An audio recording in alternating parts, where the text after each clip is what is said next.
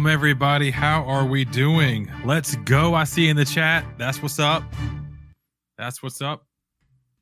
That's very, very good. Let me make sure I mute myself in my own stream that's on twitch.tv backslash weekly games chat. That's right. Uh, my name's Sean. This is episode 323, dear Lord, of this fine podcast. It is called Weekly Games Chat. This is our intro segment. And before I go any further, let's introduce the boys, huh? Uh, let's do a curveball. He thinks he's going next. He's not. Chris, what's up, buddy? Whoa, whoa, whoa. Brr, brr, brr. DJ remix. I can make Chris, a prediction. Huh? I can make a prediction. What's up? An Alabama quarterback will win between the Patriots and the Dolphins this weekend. I'm very Hey, confident that.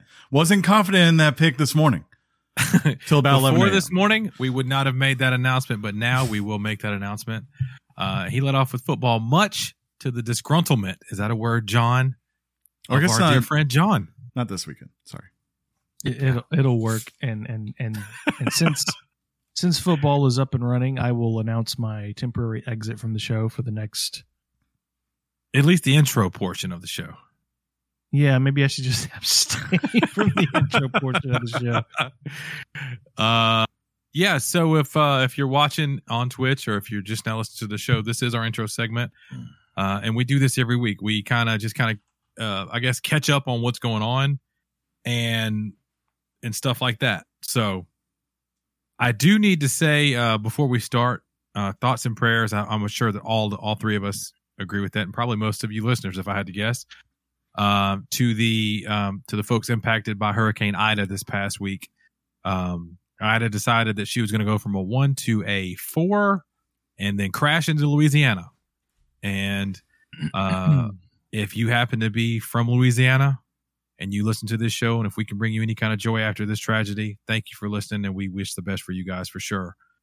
Um, yeah, and all that. So, guys, if I see them, I see my friends nodding. John, I, I did miss this. You were in the pre-show. You were drinking something. Is that a beverage again this week? Yeah, I'm drinking um, for our weekly beer chat. Uh, what is called Rustic Sunday. Ooh, that's a very rustic that? looking It's kind of- can. Yeah. It's kind of it. It kind of tastes like a sour beer. I wasn't expecting that, but it's a um, it's an ale, mixed culture farmhouse ale with Hallertau Blanc. Farmhouses that? are often sour. Hmm. It's the hey, it's like a really weird way they make them. Like you let it ferment outside or something like that. Uh, it's Uh. yeah. So it will every Well, single John- one of them has a distinct taste. enjoy that outside beer, sir. One of these days, we're going to get a sponsorship. Or one of these days, one of our friends from the show are going to send us more beer again because that was fun. or maybe even one of these days we get a drunk show with Chris again. Those Yeah. are fun. All he has to do is drink two, and we're golden. We're gold. he, the, the the tie gets loosened, son, and The- it is on The like Donkey key Kong. Is 16 ounces and slam them back to back. It will loosen you up real fast. See, um, uh, but yeah, Chris did allude to it. If you follow sports, which is crazy because this is a video game podcast, right? Who knew? Uh, the Patriots made a surprising move today and dropped a former MVP Cameron Newton, known as Cam Newton for short. Uh, he's no longer with the team. It's done. Why Yeah. they do that? Because Uh, they have decided Mac Jones is the man. Mac Jones, Former Alabama champion. Yeah. All time single season passing leader for Alabama. I think he finished second in the Heisman too, if I recall. No one counts who finishes second. I'm just saying. Fair. I'm just saying. But yeah, that that happened today, and and when you start hearing news like that, and then you you hear the news that like this person's going to be the starter for week one, like that means it's getting close. And I love this time of year. You We- guys know for the past few years I've been fans of soccer. Those leagues are kicking back up. Football's kicking back up, both on the collegiate and professional level. Uh, I can't wait. I love it so much. Um, we're on the horizon, if you will. Can I Uh, um, video, video games coming out. Yeah, say something, buddy. can I root for Manchester United against your Tottenham now? So, Chris, that's funny you bring that up because Chris was the first person that told me there was some major news in the world of soccer this week, John. Uh, What There's is one- that? there's Soccer? a- uh, yeah, it's known as football. or the rest of the otherwise known world- as socialism. Okay, so there's that.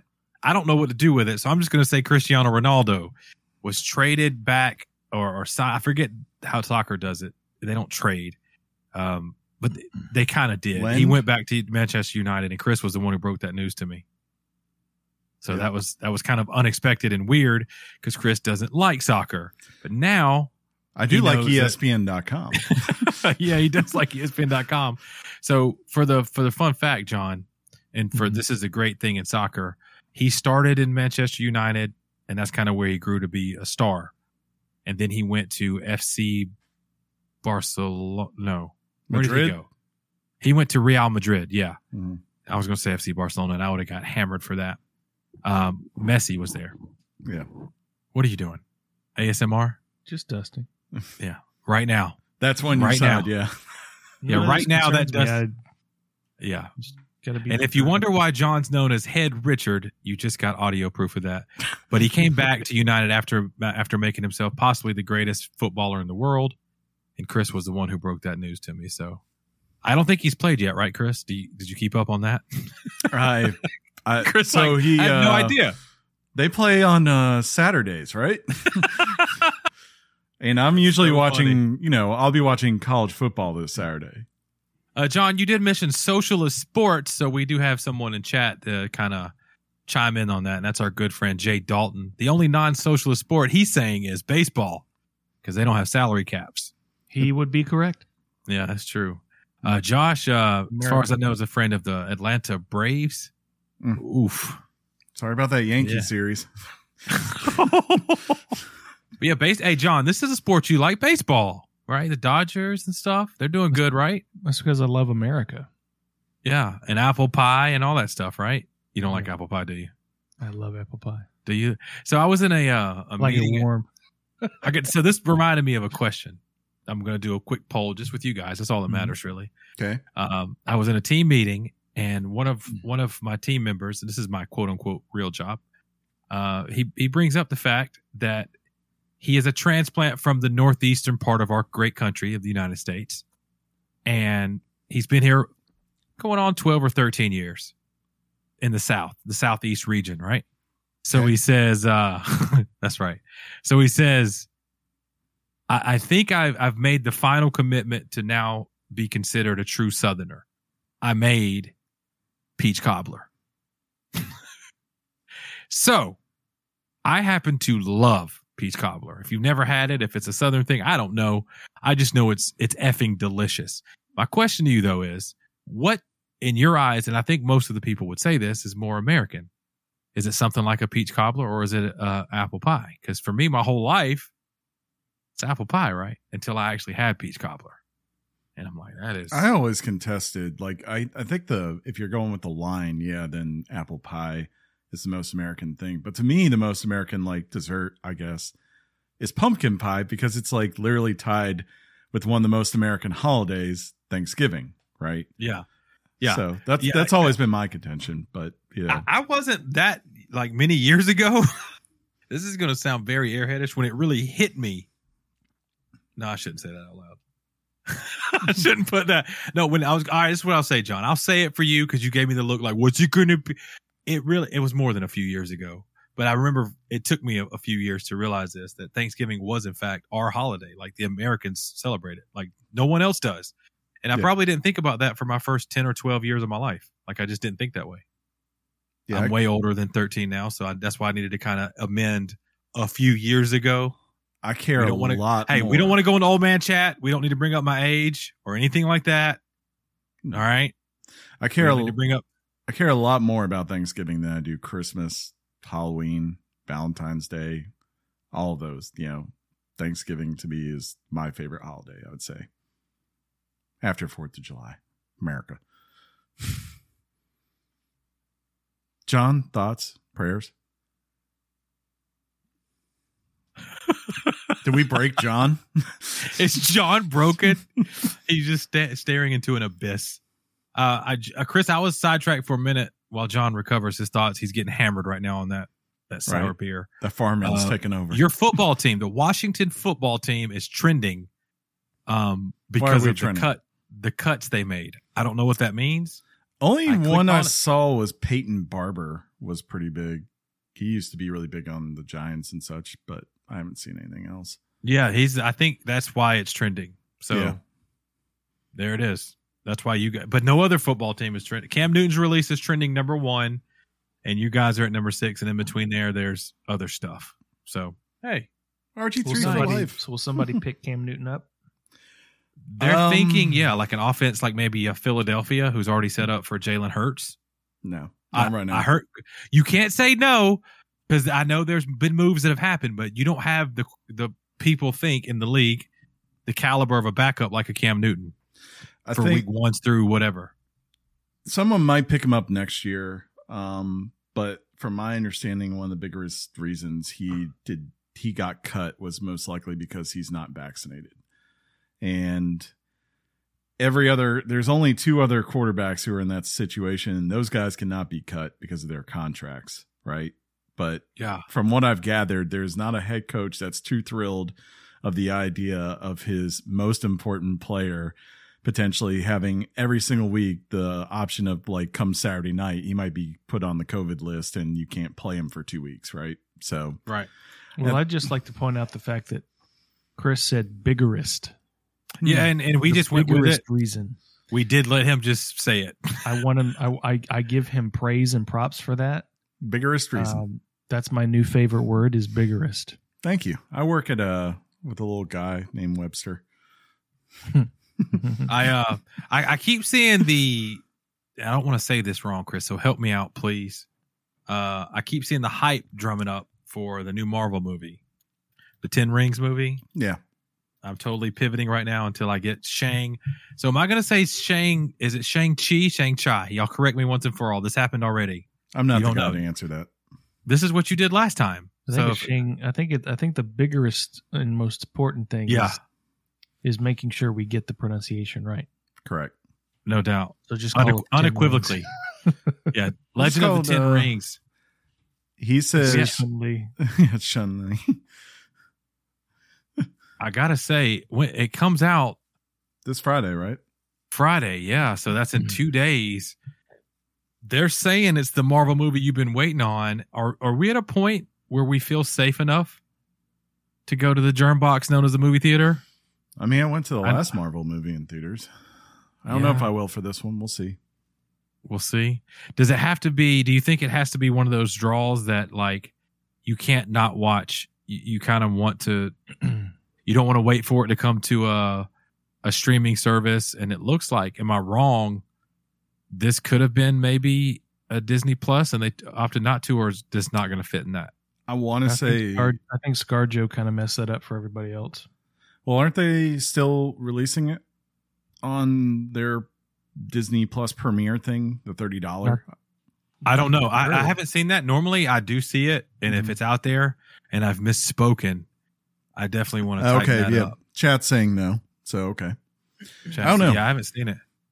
Uh, just in case you're wondering, right now Rotten Tomatoes has it as a 92 percent. That's pretty good. Pretty good, and we kind of have learned to trust Rotten Tomatoes. They have been around since we were like in our teens, Chris. I have. I think I don't know if I'm going to run out for this one. I mean, I don't know either. I've said it like I, I just don't have, and it's really weird. Like John would admit, for me to say this, it's really weird. I do not have a desire to go to movie theaters as much as I did prior to COVID. Same. It's not not That's weird. not because of COVID, right? You know, I get like, yeah, anytime I go to a theater, there's a chance of getting a disease, right? It's Yeah. just more of like, I like the convenience of my own home. Well, once the streaming service came out and you already were paying for like a Disney Plus, maybe even a Premiere, whatever it was, and you're like, it's crazy. Like you said, we've all gotten up to a point where most of us who care about movies, I would say, probably have what we call our good TV, or we have a monitor that we can watch the movies on.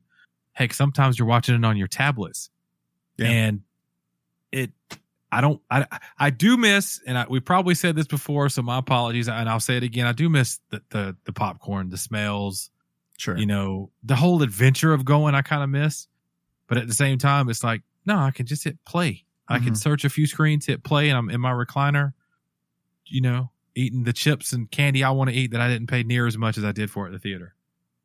I mean, Um, next time Scorsese does a movie and he puts it in theaters, but it's available to stream, I, yeah, I can understand why somebody would just stay at home and watch that. Yeah. But if you're talking about the next Star Wars movie, I mean, you honestly say you're not going to go to a movie theater Right. to see that? Right. Uh, That's that where I- might- right. That might be the, like Right. the one thing. Like the ones of that are left this year. Eternals, maybe like Eternals. Spider Man is probably the strongest, and Yeah. it probably would have been Matrix Four, but that's coming out on HBO Max day one, so I'll just watch it there. Yeah. Uh, for me, Spider Man, Spiderman Spiderman. is, but again, I, uh, you never know what December of 2021 looks like on, you don't know. You don't know if they push the movie back. We don't know what happens. That's down the road. Um, I don't know. Yeah. I, I can't, I can't wait to see that movie though from that trailer we talked about last week. It is no longer tr- trending. The new Doctor Strange, for some reason, Doctor Strange is trending as far as Marvel movies. Yeah, So there's speculation of that not really being the real Doctor Strange. in the Spider-Man movie, Yeah, some people think it's Mephisto. I don't believe that will ever. yeah, we happen, had a we had a good friend of ours say it's Mephisto, and you mentioned that they, they wouldn't do that. No, Wouldn't do that. I There's- think there's- Marvel would like to do that, but Disney Yeah. will not do that. Oh my god. uh, just to chime in, uh, we got Acid Sugar saying, and, and he's uh, obviously we've said that name before. He's he's he's a very important part of the show. Um, that he's getting some new Apple cinemas around where he lives. That is pretty cool. I didn't know those were a thing. And then our good friend Mike says, um, y'all are my reason AMC is failing. And that's hilarious because he's referring to stock. Dude, did I tell you guys I saw the most redneckest thing I've ever seen in my life?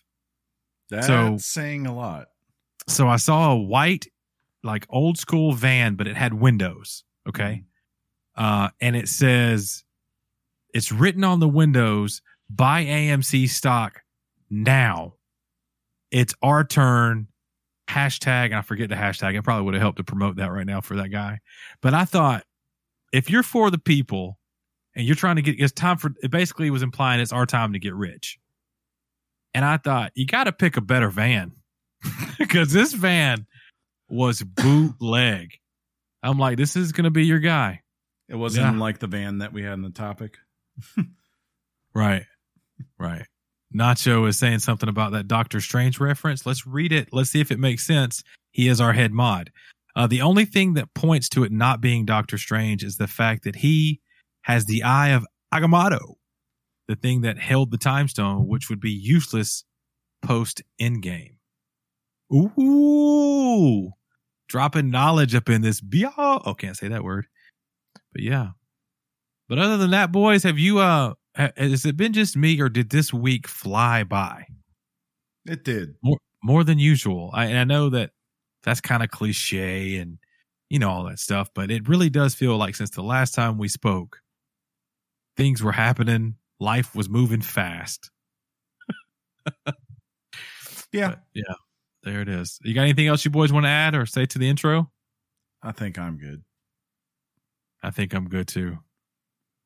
For sure. So if you want to if you want to go to the topic, I mean, you hold the button. Let's go to a topic.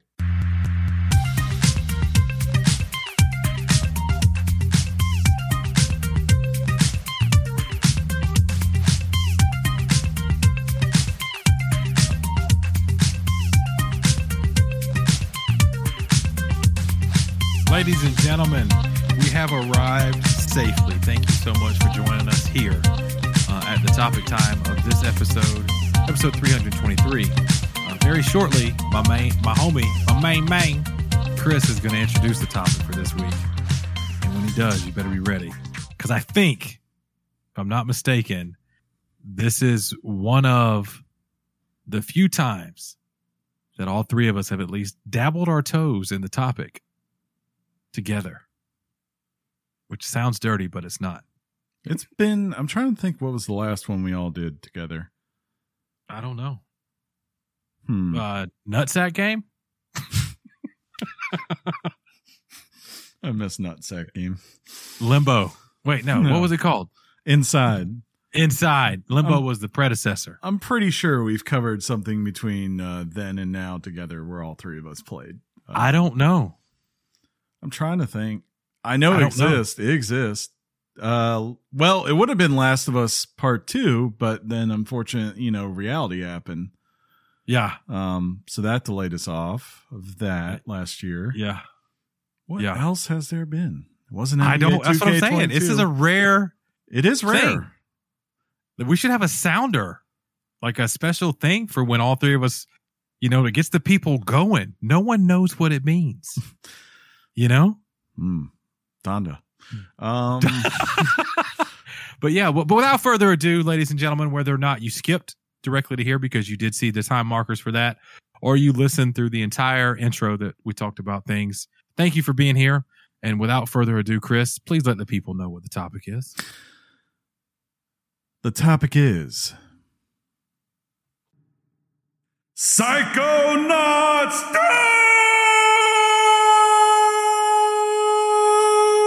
Yeah, that's right, ladies and gentlemen. Psychonauts 2. We all played it. Uh, and if you were lucky enough and you followed Chris on his personal Twitch, you saw him go live and play this game a few times. So there was that. And, and uh, I forgot to play this. son of John, we've already led up the hype.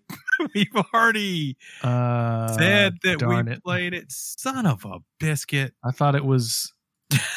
I thought it was a It. Takes Two, the Jonathan edition. You finally got to. Oh, no. Chris, rewind the tape. It's uh, a.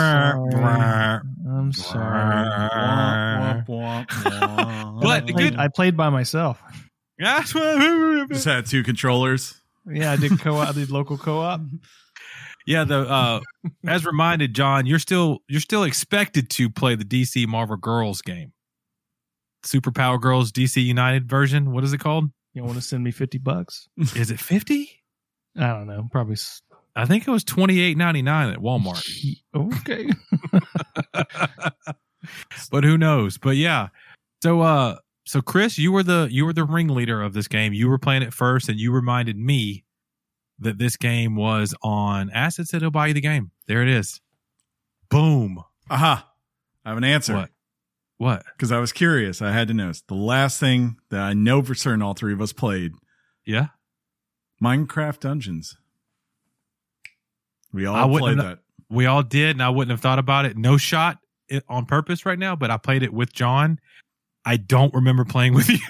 Me and you, we, we all played one night. It was like the three of us, and then um, that was when Platt hopped yeah, on, right? Platt came in. It was the four yeah, of us. I remember that now. Yeah. So that was a that was a long time ago. It doesn't happen a lot. right?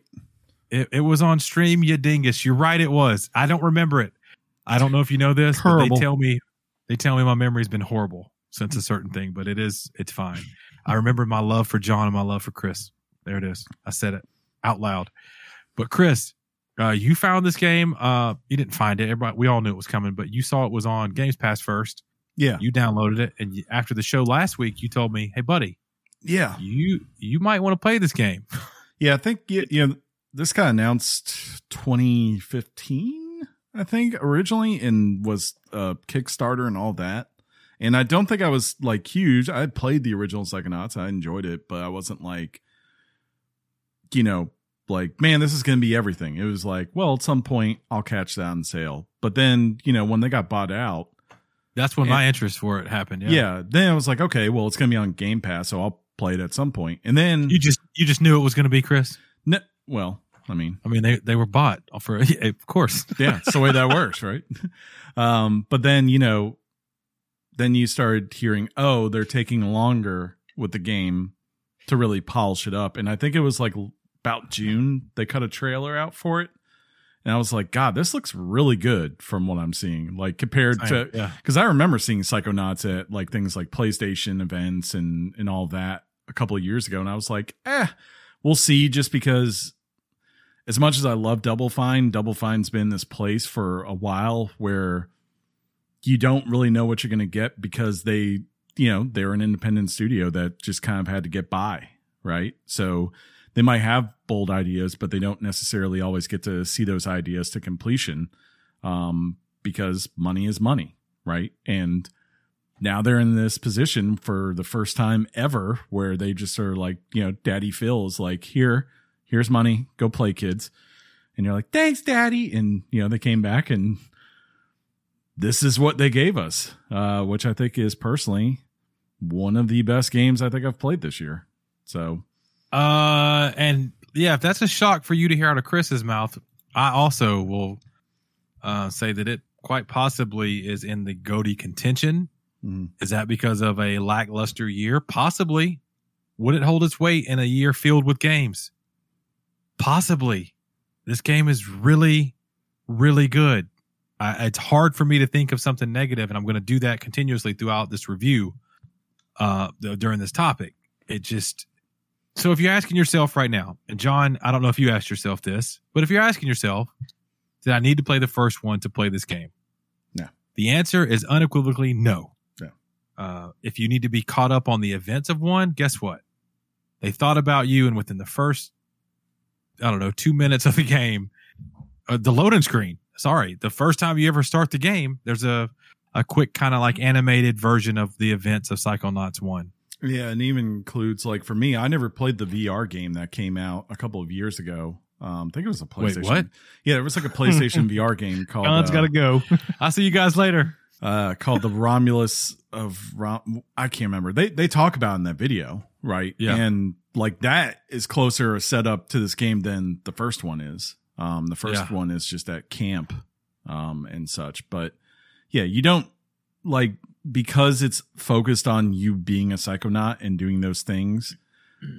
You don't need too much, you know, to pass that video to really get into this and understand what it's about. They're gonna hold your hand and explain things to you. Yeah, for sure. I mean, you start off. I I, I want to point out though, if you if you end up purchasing this game after this review, I don't think we have that much weight. I'm just saying. Or if you've played it and you don't you didn't really dabble into it, the way the game starts, Chris and I were talking about this yesterday. It's not really how the game ends up being. In the first little introductory kind of level, you kind of learn a couple of spells and you you do this thing. Uh, but once you get out of that and you end up in this kind of like main psychonauts headquarters hub thing the, for me not only does it literally open up because you're in a, a world hub now but the experience opens up too i don't know if you guys felt that way or not Yeah. Uh, you kind of get the sure did the intro is pretty much a classic like first game type level, right? Like here is what it's like. So for for those who do not know, Psychonauts, the idea, uh, you live in this world where you have this secret spy organization called the Psychonauts. These are people that have psychic abilities and have the ability, most importantly, to go into someone's mind, kind of see what's wrong with them, uh, and kind of help them to overcome mental issues, right? Um, so you play as Raz, who in the first game was this kid who ran away to camp and went through a mission there. The story and and by the end of it had gotten such laud approval for what he did that he was invited to join the official Psychonauts. There's a setup game, the VR game that happens right before then, and then now this is Raz's actual first day as an intern with the Psychonauts organization. Yeah. Um, and it goes from there. But yeah, Sean said, like you kind of get an introductory level that's leading off from the previous VR game and then rolls you into this open, first open area where it's like, hey, here is the actual organization. What's it like to be here? Um, and it has a lot of charm and personality as you're going around. Like, you know, just seeing people, uh, and like when you get the clairvoyance ability and you can just see what they see out of their eyes and like some of them it's bacon floating around or if they're talking to someone they really love you just see hearts around that person. Yeah. You know it's the it's interaction fun. with the mp like the npcs so these are just re- regular characters throughout that main hub. It's really it's really cool. Sometimes you can hear their thoughts like chris said. You can see things. It makes it feel very alive. It makes it feel to me almost like a corporate um. I don't want to just say a cafeteria, but almost like a corporate hub where you'd have a cafeteria, uh, but a cool corporate hub, maybe like a Google that maybe has like a bowling alley Mhm. and stuff like that. Office headquarters for the stars of the program, the main characters, if you will. They have their own separate little barracks. Um, and it's cool. Uh, it, it really did, you know, kind of happen. Uh, and they don't they don't shy away from things in this game like at all. Immediately, uh, you, you're learning about the events of the previous game and or should say games. There was a kidnapping and things like that, and you're trying to you know trying to see where you fit in and how you you you you know have to figure some stuff out. And you're you're excited to be this new uh this intern, it, and it, there's some humor to it all throughout this whole game. It's laced with various forms of humor. Uh, your intern tag is is bootleg. It kind of falls off when you get introduced, but when I say it, it tackles topics uh, right off the jump, there's hazing, Mm-hmm. and there's a group of interns that decide to haze you as a main character. Uh, but it's it's it it all kind of works itself out, and I've I've found that Yeah, by forcing you to look for your clothes. yeah, you Yeah. have to actually. It's a side mission. it's a like- side mission from the jump, and you sounds got to like go. it embraces the hazing, if you ask me. It really does. Uh, the side mission, and that's how they introduce side missions to you. So you start the main mission, you go in, and then boom, they remind you, oh yeah, this game also has side missions. And that was when I first realized this game's a little deeper than maybe I thought. Yeah. I, I thought it's a classic platformer, learn some abilities, beat a story. Okay. It's a lot deeper than that. And I, I wonder if it's because of the acquisition to Microsoft. I don't know. Maybe it was able to push the boundaries. Um, I think the They had five story. I think the story's always been the same. The big thing that survived or really was embellished because of Microsoft's acquisition, from my understanding, is the boss fights. The boss fights, they were to a point where they're like, if we need this game to come out in 2019, then we're going to have to cut this out and we'll just go through the platforming and we'll make a story, you know, and that will be it. And that was probably a good call to be able to keep those in the game because it's one of the stronger elements. But story's always been something, even like the first Psychonauts game has a great story to it. Um, Tim Schafer, I think, is the guy who wrote it, uh, and has pretty much been the voice of Double Fine for since they were invented. Um, he's always been a great writer, and I think he writes with a lot of heart. And he's probably one of the few guys I've seen in video games who consistently nails humor. Like he understands both physical and verbal humor that will come over well in a video game, instead of like some of the others where you're like, ugh. At sometimes I never, you know, some of the little jokes that are in here, especially later on, are just classic, classic. Yeah, they're they're re- you've heard Chris literally you can attest to this. You heard me laugh out loud sometimes. Yeah. Like I actually I really did. And I was thinking, I don't know if this is my first Tim Schafer game I've ever played. I don't think in those terms. I don't know what else I would have played. Costume I Quest, known was maybe? a- what? Costume Quest. Did you ever play that? Nope, never heard of it my entire life. Secret of Monkey Island. Nope. Yeah, yeah. Like that's where Tim Schafer is a nobody. We got Yeah, until Psychonauts apparently. I didn't play Psychonauts 1. Uh but but what I've learned is some of the things that make this game the game great and this is through you know like Chris just outlined the humor. Hmm. It's through level design. It's through interactions of your character with other characters via cutscenes or just random NPCs. And also it, it carried over some things that, that fans of the original game love, and that's the signature abilities you have as a psychonaut. But what I love about this game that I I would have never known better, but it was cool to see that you can upgrade those abilities. And apparently that's kind of new to the franchise. So Yeah. what I mean by that is if you have a melee ability, there's a system in place for you to now earn, I guess you want to call them credits or experience, so you can upgrade that melee so it can do different things. And if you play games that have upgrade systems, you, this will be very familiar to you. You Mhm. agree, Chris? Sure. John? John thoughts. Pre- oh my God, what have I done? I did that Well- thing with my mouse and things are just flying by. What did I do? Well, if I was if I was Tim Schafer, I would um, I would look into um, suing Star Wars for several million dollars. Hmm. Because if you put Raz next to an image of Maz Kanata, they're the exact freaking same design. It's like Maz Kanata is Raz's great great great grandmother. Yeah, I swear to God. I, I've um, never, I never thought of that till right now. There And is, I mean, the wrong. way she just takes her goggles down and all that. I mean, you could tell there's there is something there's something going on there where somebody just took inspiration. Maybe Um, he used to work you at know, I- I was not, I was not, you know, enthusiastic about this game. I am much more enthusiastic now that I'm that I've played it. And one of the reasons is is, is I've always found the type of art style that that Psychonauts utilizes to be a little bit off-putting. Mhm. It's like you can tell they're humanoids, but their bodies are so disproportioned in some way, shape, or form, and nobody's the same way. And it's like it's it's it's it's Tim Burton style. It's like I, I- I've never I've never liked a lot of Tim Tim Yeah, Burton's same. work. You know, with the exception of Right. a few things here and there. You know, where he kind of reins in the stuff, and he has to he has to rely on source material rather than things he that pop up out of his own head. Um, so I mean, there was just a lot of it that just that just sort of turned me off from a visual style and you know all that stuff. Once I got into it, you know, it, it, it's easy to kind of get sucked into. There's some really cute humor. I think Chris alluded to it, but I like in my in my progression through the um, through the hub area, you go into one Oh. guy's brain and you see the bacon swirling around his head. Yeah. then you see him again talking to this girl. And then you what i did first was i went into the girl's head and there were hearts floating around.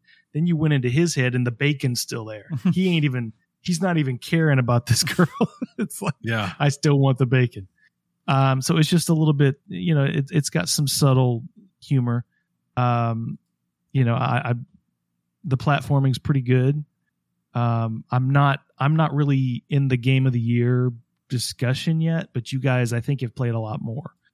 So as the game opens up and you know more characters are introduced things like that um i mean i will say there's a there's a port um when you're looking when you're looking at your quest menu uh sometimes it's hard to really have an understanding of where you're going it doesn't like it doesn't use any sort of gps navigation to tell you if you want to select now, now, if you look through the description, you have to go. You have to go in and look at the description. Go, oh, the, okay, so this is where it is. But at the same time, if you, if you completely forget, like there was this one where I completely forgot who a certain character was. I'm like, I don't remember who that is, and all it told me was go see this person. It didn't tell me the mailroom. It didn't tell me the cafe. It didn't tell me anything. Nick John Smith? Pardon me. Nick John Smith, the superstar? was the best Yeah. name ever. yeah. Hope hope we can fix him at some point. but uh, Yeah. So Yeah, I, I mean- thought that was I didn't think he was real. Yeah. I thought I thought it, I just mentioned the name. So it, this is part of the humor that wasn't humor. So mhm. they tell you to go see Nick John Smith, and I'm like, that can't be a real dude. It can't be real. It was real. yeah. Yeah. But you're right. but the but game, John- but the but the game visually is very striking. Um, it Mhm. it does a lot of really interesting things where it actually deals with, I think it, you know, in in its own way, much like Hellblade, it kind of deals with the concept of mental health and what it actually represents, and Mhm. you know, kind of the responsibility of of of diving into someone's head and how that's a you know that's a very that's a very big responsibility as this mentor figure is smoking in front of this little 10 year old boy but you know it, that's that's the that's the humor of it i guess the irony of it i guess but Yeah. uh Eh, he was smoking back in 2005.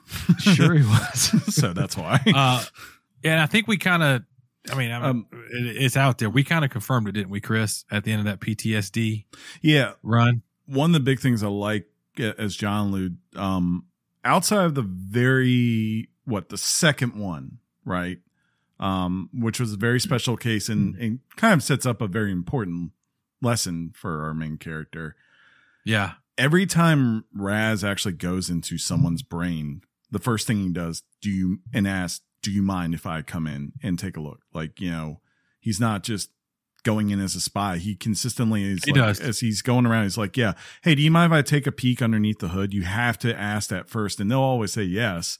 You know, but like, yeah, I think it was very clear that they when as far as the mental health side like when you open the game first time it pops up with an advisory like hey this is dealing with a lot of these things and you should if you have more questions or you think you know someone or yourself might be suffering from these feel free to reach out. Um you know if it's too intense then please don't you know ever think you shouldn't just shut off the game you know because there are a lot more important things than just playing a game. Um and then later on i think and this was the most important thing to me as we as we said like it talks about everything from depression, PTSD, anxiety, um, you know, sensory overloads, all, all this kind of stuff. No matter what the issue is that it's talking about in the game, I don't think there's any point where I can say they're punching down for what the condition. I mean, like even they're talking, they talk about alcoholism in here, and the way they do is very, very clever. It's a good, very good level. But like even something like that, they're not punching down the person. They're more so just exploring like why would someone result to this? You know, what was this doing for this person and and what do they need help with to maybe get them out of that, you know, situation instead of going like, "Hey, you know, you need to quit drinking. You need to quit doing this. Get your stuff together." And I think for a lot of us who, you know, I've had a lot of friends personally who have gone through some of these issues um you know and sometimes I, I, will say for someone who's sitting on the outside, it is sometimes hard to relate to what they're going through because you just but don't then, understand. But then you go, I can fix this. I've played Psychonauts too. yeah, you're like no. you think I could fix someone, and like you don't really think about maybe what they're going through and and and how to do it right. And maybe that's why it's something that's always best mm-hmm. left to a mm-hmm. professional than than someone like us, right? When you yeah, and I think it's interesting that I, I that you you think like even to say that kind of comment. Yeah, I never, I've never even thought that. I've just enjoyed the game. I, I, think that's what makes it cool is that it is tackling these things, and some of us are looking at it as a platformer. And yeah, I'm running by and I hear a bag crying that says emotional baggage. And for me, it's a game to go find the tag to to make that emotional baggage okay. Or when a thing happens with a character that I've gone inside their mind, they panic. Yeah. Thus, a panic attack is now a thing you have to fight, and they are extremely hard to get rid of. And, in that way, I've always, I still, I still feel like there is, there's something to be said about the way that while tackling these situations, Schafer and the crew were able to create a world that was visually stunning. It still made it feel like a really good. I don't know how to, I don't know how to say this any better. It reminded me of what a good video game feels like. Well, visually, the, the most the, the most impressive place I've seen so far visually, and, and, and that's not a down, that's not a criticism because it's all been it's it's a very beautiful game. Yeah. Um, when you when you go inside some friend's head and you're kind of in this campfire area, yes, as you're walking around, it does. There's there's some weird illusion that's working with your optical nerves. It's like yeah. It, it the it, it, it, it, it's such a yeah it was such a jarring and striking and beautiful scene. Mm-hmm. And I, I just, you know, visually, I'm just really digging how yeah. everything looks. I think old big head Raz. You haven't gotten there yet, but I think everyone's going to agree the the star of the levels. I posted a picture of it. Is one of the best send ups to late '60s you know rock and roll and stuff right like yeah. where it looks like straight up it looks like yellow submarine has been put in a video game and then you know mixed with like i guess the spatial awareness of um of something like dark side of the moon because yeah. it gets very very trippy very very quick and i think they've said that he is in the game i still won't say there is a great guest star for that part of the game that makes it even better it, it's like the perfect why can't we say ca- the guest star I, I mean i don't know do we want to say it you won't know what he is, but what if we could say this person's in the game confirmed? Yeah. Okay. What the actor you mean? Yeah. Yeah. Uh, yeah. Jack Black has easily the best role, or like probably one of the most memorable yeah. parts in this game, and it's, for sure it's perfectly cast. You know, him and he worked on another Tim Schafer game, uh, Brutal Legend, way back. Um, and that was when you could ask me if I played, and I would have known, and yeah. I would have said no to that one too. Yeah, and but you've uh, heard of it. I did hear of it. Yes but uh, yeah, bringing him back, like, and his whole entire little arc is one of the most interesting things. The way it starts, the visuals that you initially meet him in. You know, Sean, you know, you played this the other night. Um, and then where it actually ends up. The, it's one of the coolest things. But that's also the cool part of this is that I thought, oh, they'll never get anywhere near as cool as this again. But every head has an interesting gimmick going on with it. And I yeah. never found one that really was like, eh, like even there's one that's like in the library, and I thought maybe this is going to be the one, but then there would be all of a sudden a pivot where and they do this a couple times in the game. Like you remember in the hospital uh, when you'd all of a sudden be in the X-ray. Yeah. They do things like this in this level, and the way they do that, and you actually see the level detail they took to it is just so cool. I was like, okay, It's a, it's amazing. yes, You uh it what I love and, and that introduced some a new element, right? This game has a lot of I don't want to say Metroidvania replayability, but I don't know how else to say it because there are going to be times Yeah. like in your main hub, you will not be able to go to a thing, but you can look at it as a gamer and go, I'm going to be able to get that. Yeah. I got to go back to get that. And and and in this particular level, you're given something late later in the game. Uh, you're given a new like a new thing, a new ability, and it's the coolest thing ever. Uh, and I couldn't believe that as the game progressed, not only did you keep getting things, but it hasn't felt. Mm. I could be wrong, Chris. You know, some games they wait too long to give you the thing, or they give it too early, and it doesn't Yeah. feel like you constantly use them. They found a way as they give you an ability, you're going to continue to, to use, and you can use. It's there for the, you to use all the abilities you ever learn to your liking. And each level, while it may focus on one new ability, it can you can still get by using some of your favorite abilities. Yeah. and I I love that, and that's how they kind of interweave those back into the upgrade system and to the level design itself, which is it's top notch. I mean, when when it when it goes to a true platformer Mhm. and you're having you figuring out that puzzle and how to I, I love love love love this game when it comes to that Yeah. it's super good Um, and then when you have the charm of a, a bed of music that that is solid throughout uh you add a story that kind of has kept me i don't know very intrigued. I got a big curveball last night. We're talking about i'm sitting on a fastball john and curveball comes across the plate and i don't even swing the bat. I'm just telling you. Uh so yeah it it's got all the it's got all the ingredients. Uh we don't we don't like to tease GOTYs a lot but chris chris even said you know we've joked about um it takes two kind of catching us by surprise this is on that same level for me where it was like whoa Mhm. i did not expect this at all I was like, expecting a good old story, and it would be. I was like, it'll probably be very serious and uh, what it's talking about, but do it in a way that makes it lighthearted. That's what I was mostly expecting. I was like, and I think I was thinking it's going to be like a time machine. I'm going to feel like I'm back in the days of when 3D platformers were king, right?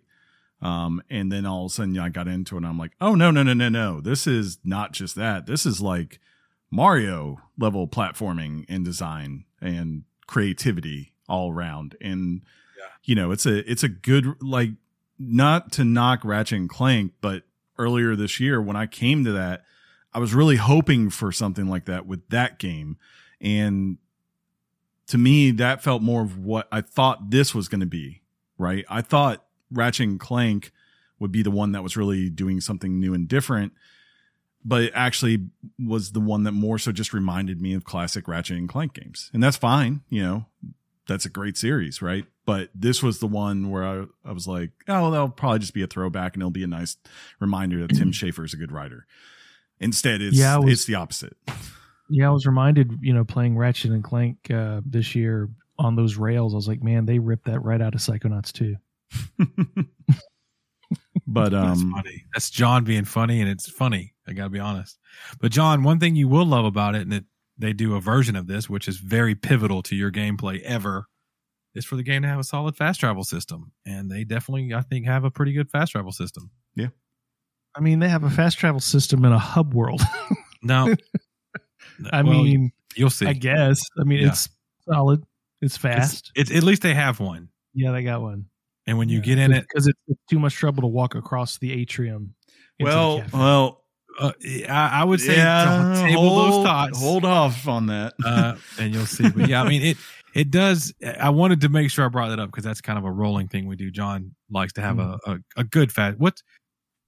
I don't. I think I asked you that already. I was going to say, what's your favorite fast travel system ever? I don't know if you would know. Maybe an Assassin's Creed version of something. Hmm. Maybe. I do like the way the the open world Assassin's Creeds do it. Yeah, I know you do. I know you do, baby. Mhm. Yeah. the answer is Witcher Um, Three. but uh it- it's there's so much I- i can't i can't say chris when you pitched this game to me do you remember what two movies you said had a baby I said a Tim Burton and You said Nightmare Before Christmas, yeah, and I forget the other two. I don't mean to put you on the spot, but both movies, I went, oh, Beetlejuice. yeah, and I I would amend that now. I'd say it's more of like Nightmare Before Christmas and um, Pixar's Inside had a baby. I think that's the better. That's that's all right. Yeah, Yeah, I, and when you first pitched it, you remember I was like, I don't know, man. because like the game really isn't about Raz. It's about like or even like him being a psychonaut. It's it's more so taking who these people that were original psychonauts, the founding members from all these years ago, and seeing what their actions did that broke them down in different ways, and him helping them to kind of re-identify with themselves again, where they can be more complete. I guess is the best way to say it. Um, and it's just it's a very powerful statement as you go through these things. And, and I'll say like even later on when you get into the end game and you're talking about villains and stuff like that. I, I mean, like the punching down does not start ever. Like they consistently are looking at everyone's perspective on this and going like, Hey, just because someone's done something bad doesn't mean that they're necessarily an absolute true evil, right? There, there, there are reasons for people's actions, um, and you might not agree with them, right? But you can look at them and at least understand it, um, and that See is a very yeah, cool. their perspective. Yes, yeah, yeah. I think that's well said. And they, I think they do. They've done that well. Mhm. I really, really, really do. And then some kind of way they figure out how to make it a uh, Price is Right game. Oh, hey, there's that. Yeah, that was fun. That's good, good, good, good times. Yeah. Reveal the meal. Oh. That's really funny. We had our head mod chime in and say that Nightmare Before Christmas is getting a sequel from Sally's perspective. That was a squirrel moment and a fun fact all in one. So rejoice to the fans of that series. But yeah, In Discord. Anything yeah, else? Asked? any anything anything else you boys wanted to add as far as your experience thus far? Or Well, I mean, I, I think I'm going to be a, a little bit more down on it than you guys. I, I am in no way saying this is a bad game at all, and it could very well improve for me. Um, at least in the in the the amount I've played, it's very it's very exhaustive with all the collectibles. I think they could have really scaled back with the collectibles. That that's just it's getting it's it's almost Valhalla obnoxious. when it comes to Valhalla? collectibles. And then the cutscenes are so heavy handed. I mean, there's it almost feels like in this the time I've played, I've I've watched a movie more than I've played a game. Um, you know, it's it just it really it almost feels like 30 to 40 percent of my gameplay time has been sucked up through cutscenes. Um, all right, so never play a Final Fantasy game ever. Yeah, I was about to say it, it definitely shows John's never played a um, Tim Schafer game because that's nothing new. That goes all the way back to the the well, just LucasArts because it's game. nothing new doesn't mean it can't be criticized. Oh no no no yeah From a critical That's his MO. perspective, that's fair. Um, I don't feel that way. yeah Don't know why. It is not to combat your point of view at all. It's I I felt like the cutscenes are exactly when they need to be, and I felt they're pretty tight. it's it's kind of like the one thing I would say that when I when I do think of like comparing this to like say Super Mario Odyssey, which I considered before this the last great platformer, right? In my mind at least. Um that's the difference, right? Mario Odyssey is Bowser kidnapped Peach and is gonna get married, and that's about it. Like and and you get a little bit with Cappy. And you know, I think the most we get after that is like Carmen's part in New Donk City. Um You get yeah, you get Yeah. the cutscenes in your ship. That's pretty much it. yeah. I mean, I mean, you, you and this is that, the you know, opposite. you know, one, you know, it, comparing. I- I've seen the comparisons between this and Ratchet and Clank. With Ratchet and Clank, obviously, it- it's got its cutscenes, but a lot of its Yeah. exposition is told during your gameplay session. You know, Mhm. it's like you- you're having these conversations and this dialogue as you're on a rail system, or you know, when you're when you're doing this, you, you know, this when you're doing the gameplay. So a lot of the story is being told during during major gameplay elements. Mhm. Um, Which is a way was- you if can there do was it. No way around that. Then obviously there's no way around that. But Yeah. it just it just felt like I've watched a Pixar movie um, for I- half of my time with it. Now, maybe that just sort of relaxes over time, and I'll look forward to that if it does. I, But that's I don't just an observation at the for the Yeah, yeah. moment. and and I can respect that, and I do appreciate a game that does have a lot of story development and character dialogue as you play the game. There's there's no, I mean, if it's a good game, you appreciate the approach that the developers take on it. I I, I but I also appreciate a game that they do have some some dialogue, and I'm going through a level, and I'm hearing voices of the mine I'm in or whatever, and then a cutscene happens because I, I was able to complete a mission or complete a Mhm. thing. Mm. I think it works. I don't I don't think they're heavy at all, uh, but I do I, I appreciate both. I really do, and that's kind of like a Sean statement, kind of right in the middle. But yeah, I think Yeah. I'm I'm I, I I don't know. I don't know if because my eye is more they're starting to be like psychonaut tinted. They're they're kind of getting into me. You know, I really I'm becoming a fan of what this game is. Maybe my lenses are tinted a little more than yours. I don't know. Mm. I definitely You know? think it's a lot more story focused till you get to the second open area. Um, then it becomes a little bit more just go around and explore, right? And do things, and you'll have a cutscene to intro something, and then you're going through a level for the most part, and then cutscenes at the end of the level, right?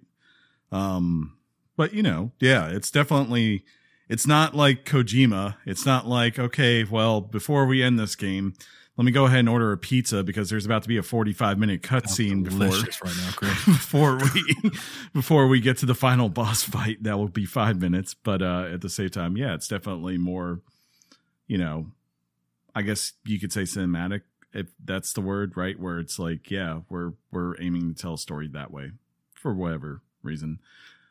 Hmm. I guess that's preference. Yeah, he's giggling at your. Mm. But yeah, I, I, I said I highly suggest if you have purchased this game to explore, explore, explore, talk to other people in the game. There's a lot of stuff you're going to just find, and and yeah, John, it can seem overwhelming. You mentioned that some of the collectibles. If you if you have that that trait, Hmm. there's a vending machine where you can buy pins and stuff that have nothing to do with the game. But if you want to collect them all, they're there. There's stuff in the worlds uh, that you can find and you Figments put of your imagination.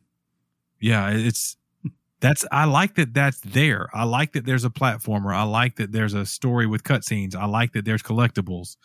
I like that the world is beautiful. I like Mhm. that there's a good music thing. Like I think it's got a I I don't I don't think it's one of those things where it has a it knows a lot of stuff, but it's like kind of like a master at none of it. I think everything it has in it, it does really, really good. Like dare I say tap natch.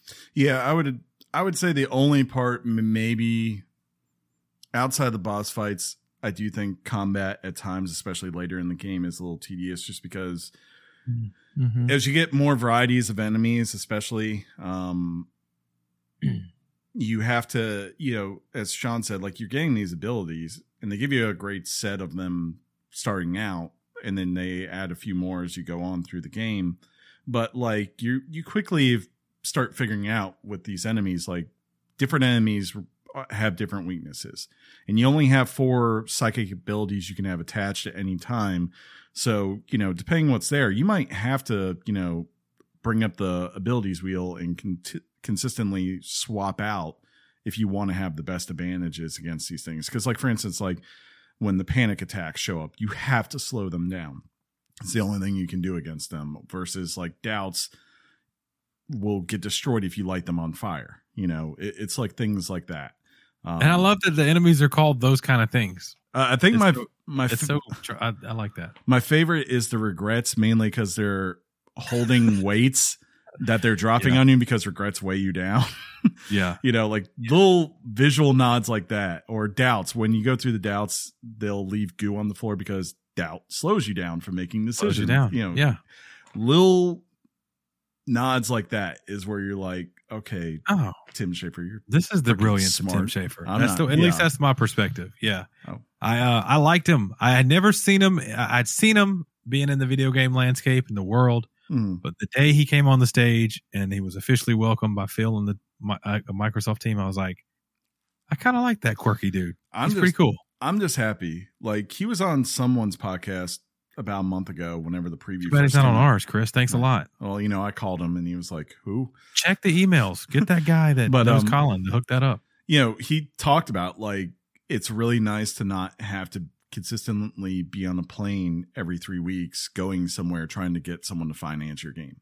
You know, and um it's like I get the majority of this game was made before it came to Xbox, but I'm just excited in the future for Double Fine, whatever they're gonna The do next. Whatever they have planned next, I don't know if they're gonna do Psychonauts 3 or if they're gonna maybe bring back one of their other franchises that they've done or something completely new, which would probably be the one thing to bank on with them. But it's just cool to think like that studio now has the potential to maybe be the equivalent of like what Insomniac is for Sony if they build it up, right? Like it's like, hey, Right. you got a great basis, you got a great leader, let them do their thing.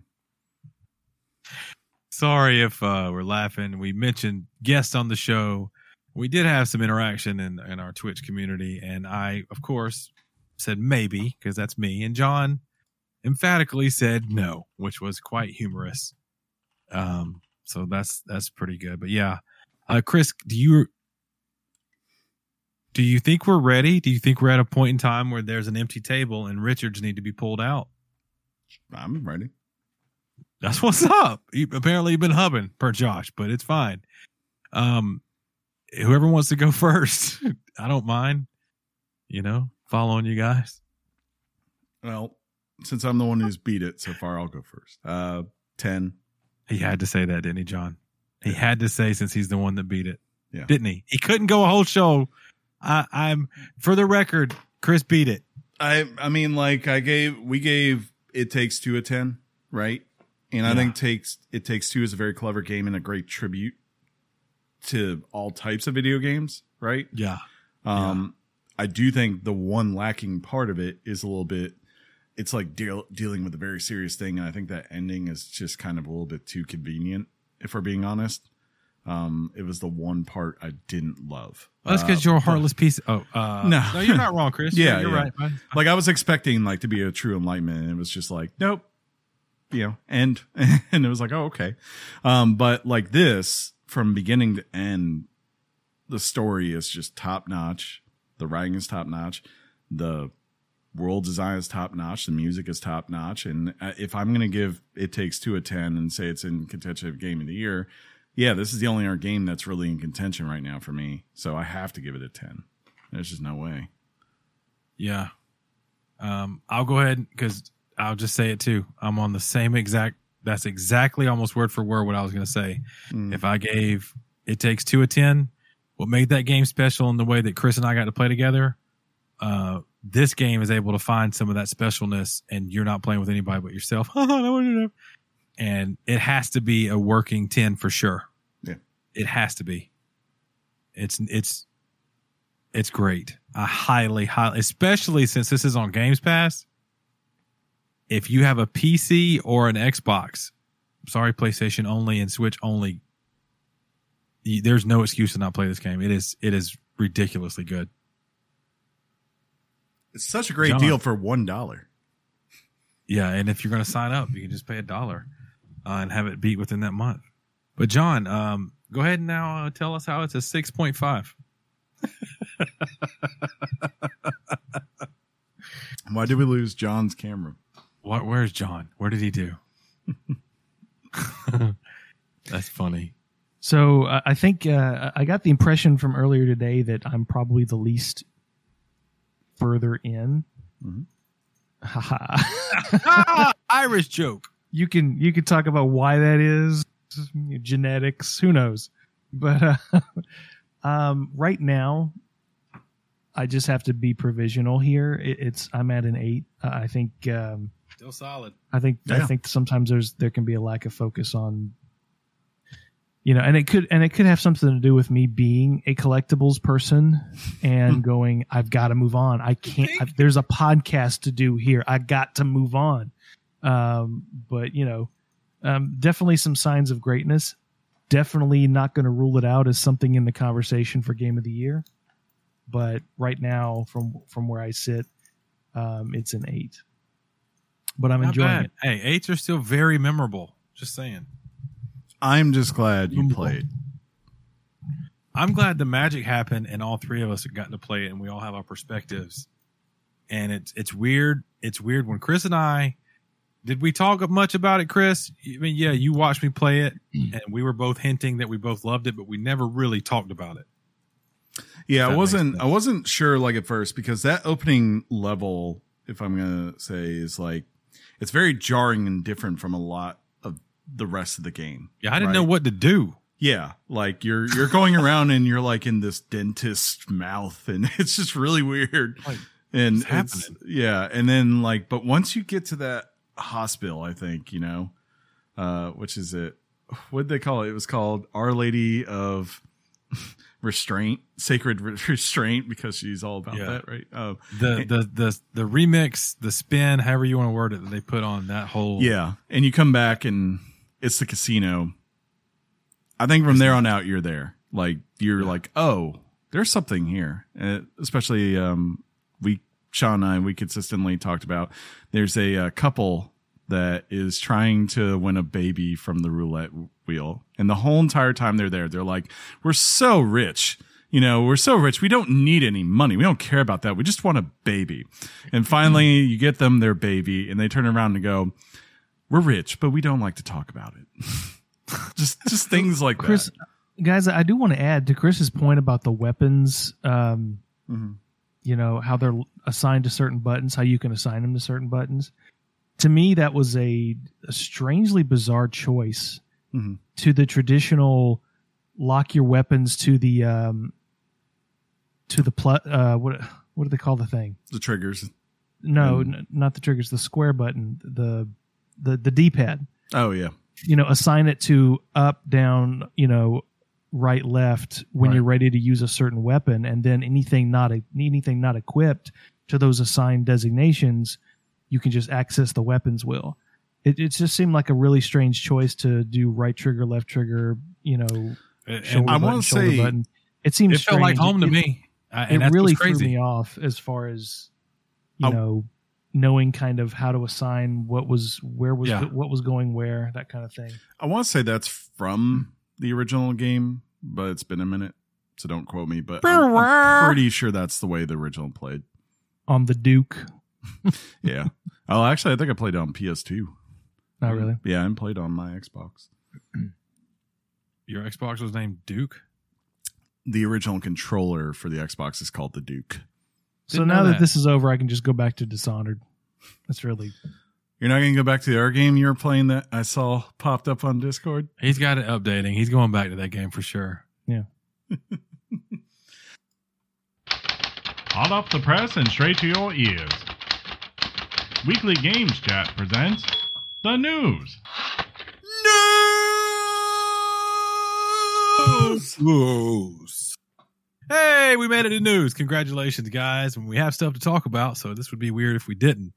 To lead us off, I don't know if you know this. If you listen to this podcast, you should know that Gamescom happened, and Chris is going to tell you about it. Yeah. This is all from uh good old opening night live, I believe it was called. But yeah, we got a slew of announcements. Uh first up, a new Saints Row has been revealed and is coming February 25th for both PlayStation 4 and 5, Xbox One, Xbox Series X, and Windows PC through the Epic Games Store. The game is being developed by uh, Volition, so that's cool.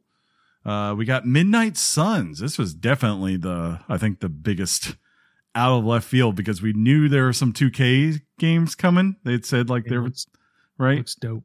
And it was good. like I don't think anyone was expecting this. So, uh, Midnight Suns is the new Marvel game in the vein of XCOM. I believe. I I think they have said it's not quite XCOM, but it's a tactical RPG. I know that. Um, RPG. yeah. Game will feature characters such as Iron Man, Captain America, Captain Marvel, etc. believe Blade was in there, right?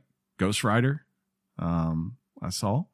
Uh, it will be arriving in March of 2022. So next year. The one that we were worried about uh, when we recorded last week because we were like, where the hell is it? Well, here it was, apparently. Halo Infinite is coming on December 8th. We got a date, boys.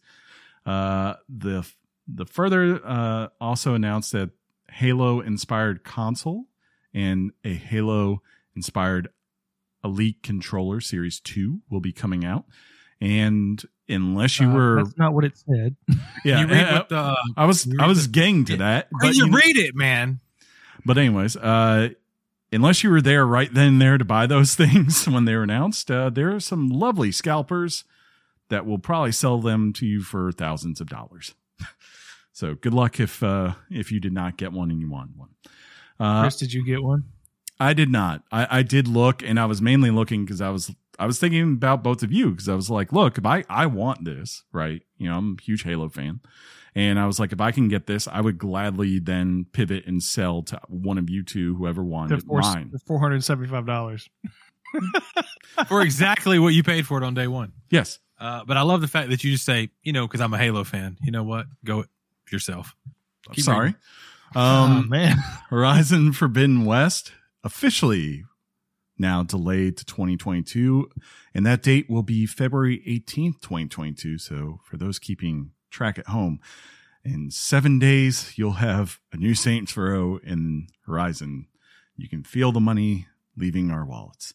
Um, but there wasn't all bad news for Horizon because they've announced that Horizon Zero Dawn has received a patch that will now make the game playable at 60 FPS and 4K on your PS5s. For those John? of you who got it, yeah, John, I'm as a gonna patch. have to do this. John, it was a patch. Oh, we Um, love that. We we do.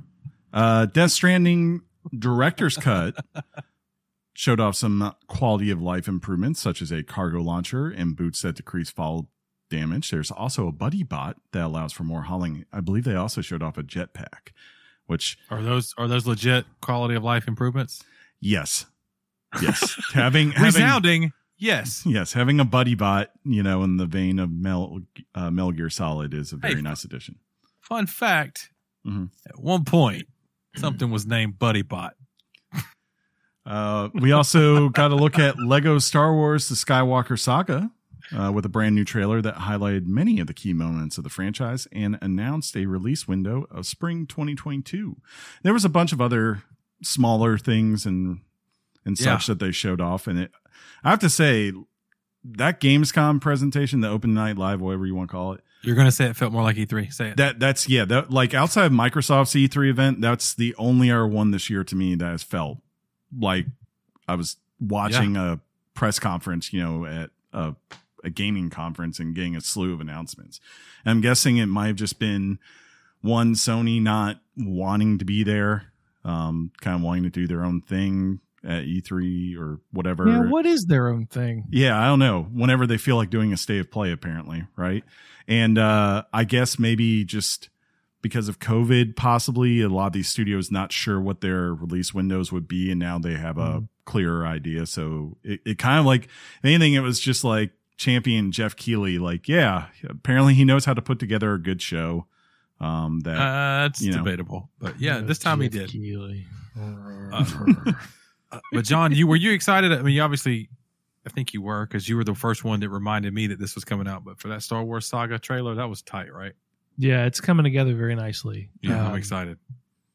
people were wondering for the longest time whether it was going to be canceled because we just haven't. we just they kept putting it off, putting it off, and and then completely radio silent. So the fact that we've got a window, not Yeah. a date, To the wall, exactly. is still something to. I, I, I get that. Uh, definitely something to celebrate. Um, it looks great, and and just it looks like they've done some really fine work there. uh, one of the sure. even though it wasn't on here because they didn't really announce anything new, they just showed gameplay. Um, the one that really surprised me, surprisingly, Call of Duty Vanguard. Like they did a seven, eight minute demo, right, of the campaign. And I was like, I, I, I'm not going to buy that game on day one. I think I've already said that. But it's one of those ones now where I'm like, man, is that one that I just want to pick up when it goes on sale, like, say, you know, April of next year or whatever, just to check that campaign out? Because it, it, it's probably the first campaign I've seen from them in a while where I was like, this is just interesting, you know, compared to a lot of the more recent stuff they've had. Yeah, I. Yeah, it was good. It was a good conference. Mhm. It really was. I liked it.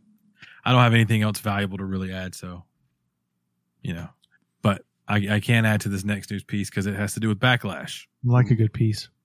I do too. Break me off a piece. Uh, but the backlash is over a game you mentioned, Chris, and that's Saints Row. Uh, Volatition, the developer behind the new Saints Row. Sorry. Yeah, I said that. Okay. Go ahead, correct me because I didn't correct you earlier when you said Raz as Roz, and then you also called him a girl. No, Come I on, didn't. do it. Yes, you Call her a did. girl. You did. You did call him Ross though. You did call him Roz, which is a no no. But I need you to correct me right now, please. Volition. the developer behind the new Saints Row is not backing down on the game. Uh, this news comes following backlash from some fans of the series expressing disappointment with the new direction. In response to one fan on Twitter claiming the art style looks like Fortnite, the developer responded, quote, We don't think you know what Fortnite looks like, but you do you. that is awesome.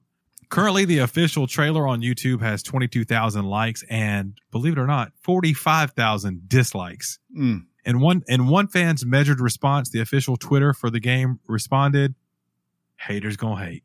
Can I just say, it does look like Fortnite. Can we just stop that nonsense? It looks It it, Like it does. I mean, Fortnite. I- but I love the fact that they're they they just smash people I think because if though, you if you know Saints Row, that's what that is. I mean- chaos. It's rude. It's but we didn't actually see gameplay, right? We only saw a CGI trailer for this. People actually did get to go see this, and everyone who came back, like that, I was listening to their recaps on it.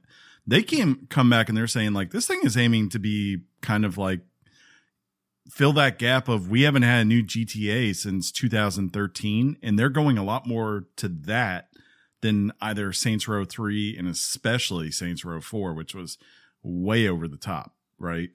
Um, so until we actually see what the game looks like and Yeah. what the world is like, maybe we should all just hold off. No, I mean, well, you say that, but you also you can only react to what they did give you, and they didn't show us anything Yeah. up, you know. But hey, we're gonna check it out. I think. I think we're excited about it because we are hearing good things. Yeah, I'm Yeah. excited. I mean, like it's been forever. We didn't have a new Saints Row last generation, like that, which is really weird to think about, right? The only thing we got was the remaster of three. Um, so I, I'm definitely interested. I always like the series. I just think that uh, yeah, I think you're you're asking for trouble if you deliberately, as a video game developer, just start going to war with your fan base. It's just not. That's not a good idea. Hire hire a professional to do that. The right approach would have been: we appreciate the feedback. We're excited to hopefully show you more and change your minds. But they have been just deliberately antagonistic. I mean, imagine imagine a company that you and I would work for doing that to people. You you don't do that to people. Uh, it's when not it good. when it when it fits with the product, though, Yeah, because this does I- fit. I gotta say it it it fits. There's a there's a Okay. restaurant. okay, but it does look like Fortnite. It does. That's fine, but you're never gonna admit it. yeah, There's Like, a restaurant I mean, in Panama like- City down at Pier Park. uh, I don't know if I could. Can I say the name of the restaurant? It's got. It's got. I mean, no, no. It's it's oh, it's it's a bad word. dirty dirty D's Crab House. and when you go into that restaurant, you know they're fixing to smash you, treat you rude. Mhm. It's part of the going there though. That's part of the thing. So, and I'm I'm saying that because there's a correlation. Like if the product, if it if it has a certain kind of player who plays it and expects a certain thing from it, See, that's the thing. I think the main complaint, and it's merely an observation with no substance behind it, is you look at the cast of characters, and I understand the characters are customizable, but you mm-hmm. look at the cast of characters and they can't they can't imagine that this is a group of people that would beat you upside the head with a dildo. I mean that that's really there's just seem that you know coming from someone who has never played a Saints Row game. I don't want to make that very clear. It just seems like the what I do know about the game is is irreverence. Mhm. And when you've got this group of people that look like hipsters, you don't see that they're going to show that type of irreverence that is like that is like not specifically PC right? um, they're going to just rein that in. And I, I think you're getting a lot of pushback based on that. And look, You know, this is the first time I've seen a dislike ratio on YouTube be defended and and sort of Mhm. you know not attacked per se but sort of you know the the wagons have been circling around with the games media kind of protecting this thing because of what because of the direction they think they think they don't know they think it's going in but you know you got metal gear survive got the dislike ratio you've got a call Yeah. of duty game way back in the day got a dislike ratio everybody everybody defended those but the dislike ratio here you're you're getting backlash with you got you're getting backlash towards the fans. And i just think it's an interesting dichotomy if you will about you know what is what is checking the boxes Mm. um, from a sociological perspective as to why the media the games media will defend this but then allow Chris. this to be attacked. It's just an interesting he's interesting Psychonauts, interesting Chris. thing He's he's been playing Psychonauts. I don't know. is he playing It- it's What? uh, me the way you're thinking about the psychosis of people and the social whatever you just said. you're making mental connections, John. Yeah, yeah, you are, John. but I don't know. Game I of the heard- I heard the term dichotomy It's like so many times in that game I'm sure, like if I go and I look at the 45k, and as far as like the people that do it, you're gonna have some people that are doing it because they're like, "Why'd you take Johnny out?" Right? Because they're saying they're banning Johnny, who's been every other Saints Row game, always been the main character. This is a you know a completely new relaunch of the series, and therefore that's why they're doing it. So there's some people pissed off about that. I would not be surprised that, as you said, there are people pissed off because they're perceiving this is what this is going to be. Like they're just already presuming it's going to be something and they've already put there. And of course, whenever you go into those kinds of topics of conversation around PC and all that, I think you're just going to have a group that exists online that will go and be negative towards that no matter what it is. But I don't know. I'm like, this is regardless between the positives and negatives, it's like 66,000 people this game is going to sell easily over a million copies its first day. I don't have really a doubt of that, right? Given it, it as long as it's received well. Um, so you know, maybe we should all just sit back, wait, temper our expectations, and see what's there. Because, like to me, when That's I no fun, Chris. when I when I saw Metal Gear Survive, I didn't wasn't upset necessarily when Dude, we bashed that game. yeah. When I saw the gameplay for Metal Gear Survive, that was when I was like, this does not look like Metal Gear, you know? Chris, we bashed that game on Yeah. our podcast. We did. But there's no proof because I think it's in one of the uh one of the vaults that got deleted. I snapped it. Yeah, we Thanos that one. Uh, but John, what's what's really in a name? Well, let me tell you. Blizzard and the Overwatch devs have announced that they will be changing the name of a popular Overwatch character. McCree is a hero that was named after Blizzard employee Jesse McCree, a former lead designer of Diablo 4 that is no longer with the company due to a California lawsuit alleging widespread uh, gender discrimination. Excuse me. Blizzard never clarified whether McCree left the company or was fired. Allegations indicated that he was part of the Cosby crew, and if uh, just you know, in case people would forget, this was the Cosby Suite, as it was called, um, where they would have wild parties. According to the company, the decision to no longer name characters after a real life developer will quote help reinforce that we're building a fictional universe that is unmistakably different from the real world and better illustrates that the creation of Overwatch is truly a team effort end quote i think in general the policy of never naming a character after a real world character unless this person is in the priesthood is generally a good policy Yeah. Because you just never know. maybe i should have said priesthood maybe i should have said something else Yeah.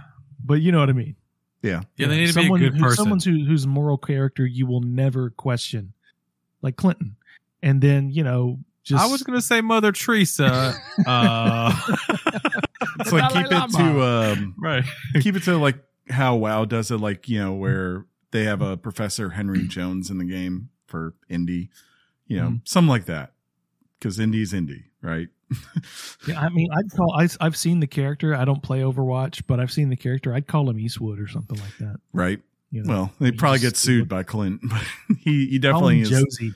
Just call him Josie. There you go. you know. That's fine. Yeah. But, uh, you know, how can you be? You know, how can you criticize that decision? You can't. It's completely understandable. Yeah. Uh, so I, I tried. I, I thought about it. I tried to come up with a reason why. Come on, quit Yeah. being so woke. But I couldn't. right, that's It was all fair. good. Yeah.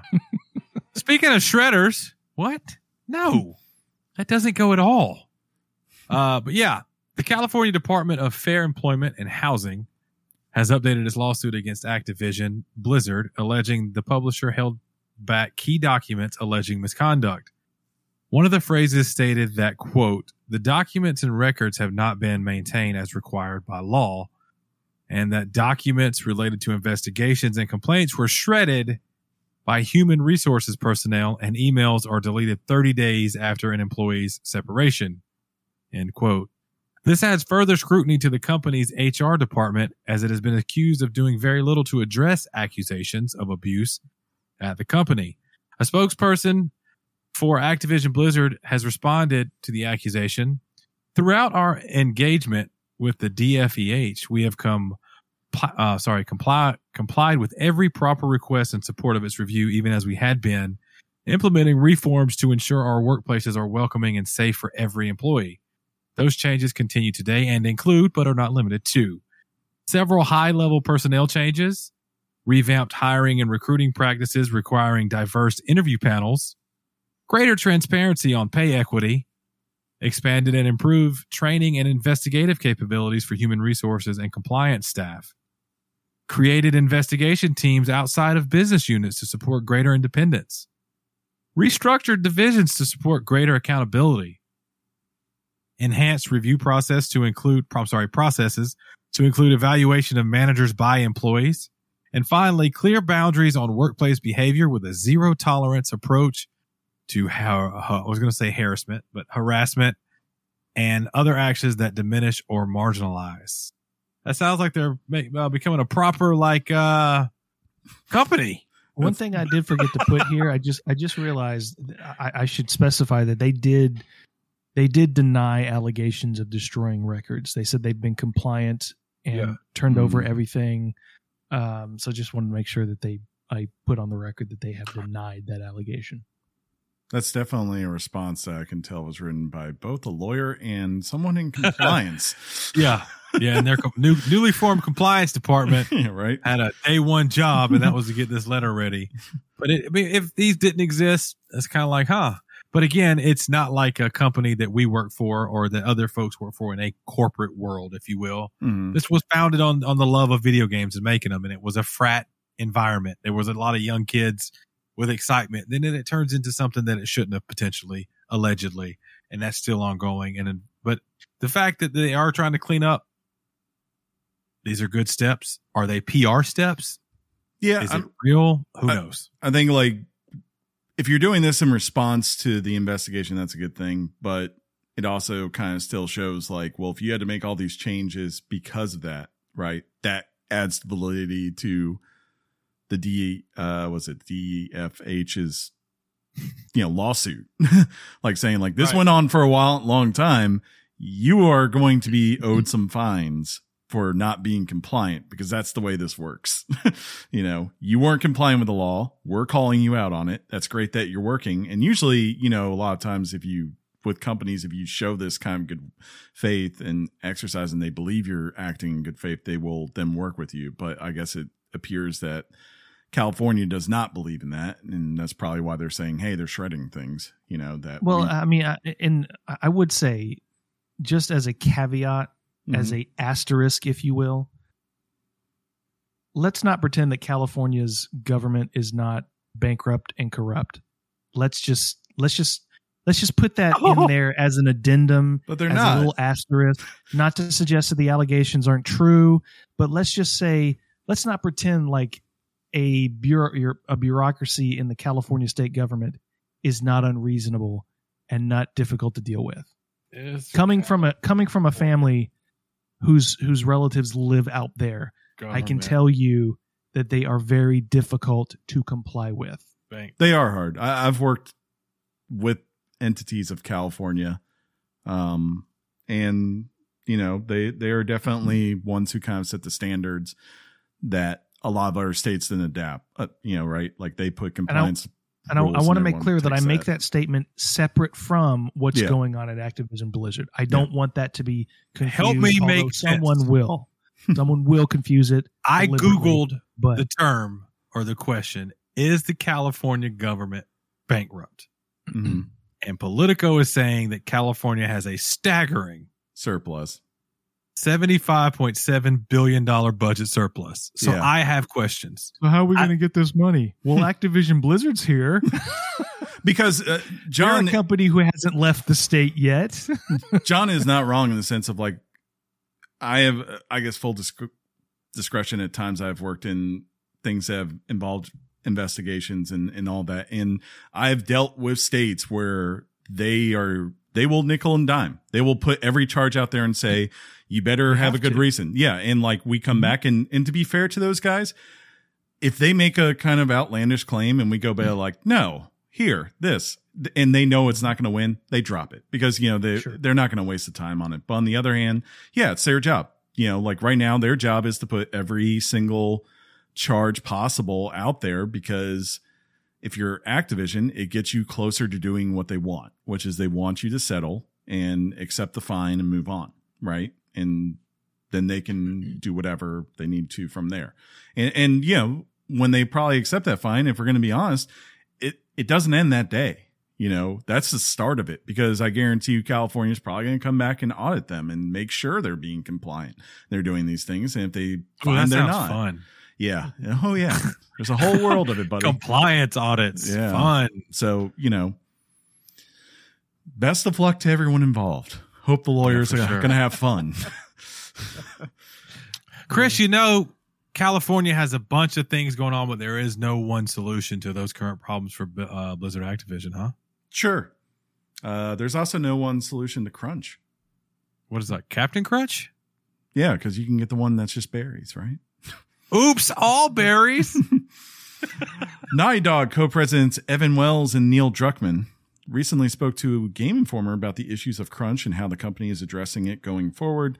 Druckmann indicates that they are assessing ways the studio can improve, but situations could be different for every studio. Quote, everybody has a different definition of what crunch means. We find that there uh, we find that there is no one solution that fits everybody.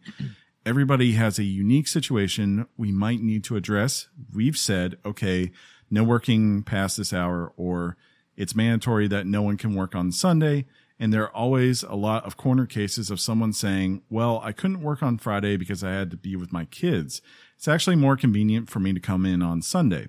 When you try to have a silver bullet, like one solution, you're always leaving someone behind. That's why we feel we need to, uh, we need multiple solutions. We have to approach this from multiple angles. Well, Wells went on to say, uh, quote, if we had some sort of restriction where when the clock strikes 40 hours, the servers shut down and you can't work anymore, that would frustrate people to no end. There are people who really want to put in the extra polish on their own volition and they would feel, or they would, yeah, feel handcuffs. I think there was Politician. I was wondering how you were going to do something with that. Yeah, I think I, I will say it, it's funny that this is coming up because the topic this week made with no crunch per Tim Schafer. He was he was adamant on this because he said when he made the first Psychonauts, they did have to crunch like hell, and he said it nearly broke him and his team to get that game out when it needed to be out. And he's been a big proponent of it. I don't know though, like to me, what he's talking about is just additional hours. I don't call that crunch. Crunch to me is like if if the studio comes around and goes, okay, we're we're coming up near you know the final leg, whatever it may be, you know, for for instance, like for Cyberpunk, it was a whole year versus you know maybe for the next Naughty Dog game, it's the final three months of development. Crunch to me is then saying you have to work at least six days for ten hours a day, right? That's crunch to me. Saying that like, hey, I'm working on this one thing in the game right now and I'm very close, but I want to come in and put some extra time in on this Saturday because I know it's holding other people up. To me, that's overtime. I don't know. It's like it's a very different thing, right? You know? Congratulations, you've just found the difference between you and Jason Schreier. I think now you finally get it. He doesn't distinguish between the two. yeah. He thinks it's all crunch. And what I want to say is, and I, I have to give Neil Druckmann some credit. Mhm. He and his co-president Wells are actually, and they're getting ripped for this, by the way, but they're Mhm. actually having an adult conversation about this issue. Something that so many people don't want to have. They don't want to budge. They don't want to talk about the nuance of it. That everybody in their life, at some point, regardless of what the job is that they do, has experienced crunch. It is just what it is. And the higher you go, the more money you make, the more expectation is. Is that the world we want to live in? No, I guess maybe a lot of people don't. But, you know, Tim Schafer, you know, he can say that he didn't crunch, hmm but when you're working at Microsoft, I mean, and you've got all the resources in the world, what are they going to do? Yeah, but isn't that Make true for Night crunch? Dog? Pardon? Isn't that true for Naughty Dog? Because you're working for PlayStation. It's not like they're anywhere, you know, an issue. Like, you know, they've had other studios come in to help you just support their compared dog. five hundred billion dollars to thirty billion dollars. I mean, but I know, I, know it's all billions, but still. but I, mean, think again, like getting back to my point, like he sounds like he's talking about someone doing overtime to me versus crunch when which, when which I what what. Well, I'm just I just told you. yeah crunch to me You don't have to believe me. The games media thinks that what you described is crunch.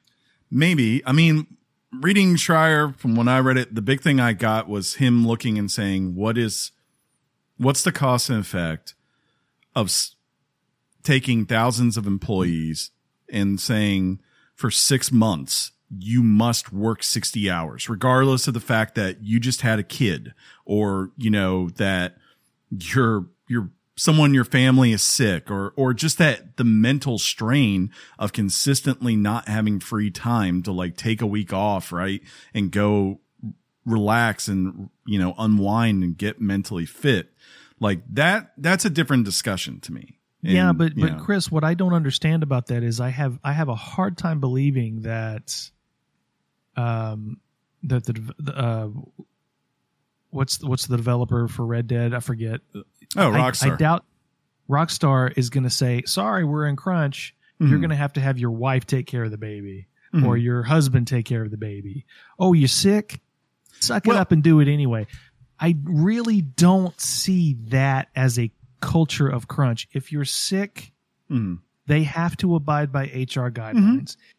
If you're on maternity leave, you have to abide by HR guidelines, much less state law. Yeah. So those examples, I mean, go against the law. Yeah, but see, it's not that they don't give you the time in those things, right? It's more of the way it's perceived with the company. And the problem is, is not so much then, right? The mental side is the problem then, for sure, for anyone who has gone through that. But then the flip side of it is when you go, okay, the game shipped and we made X Right. millions of dollars off of it, even billions Sure, yeah. sometimes, right? And then all of a sudden you go, well, now we don't need 200 of these people because they're just, we're not ready to do the next game.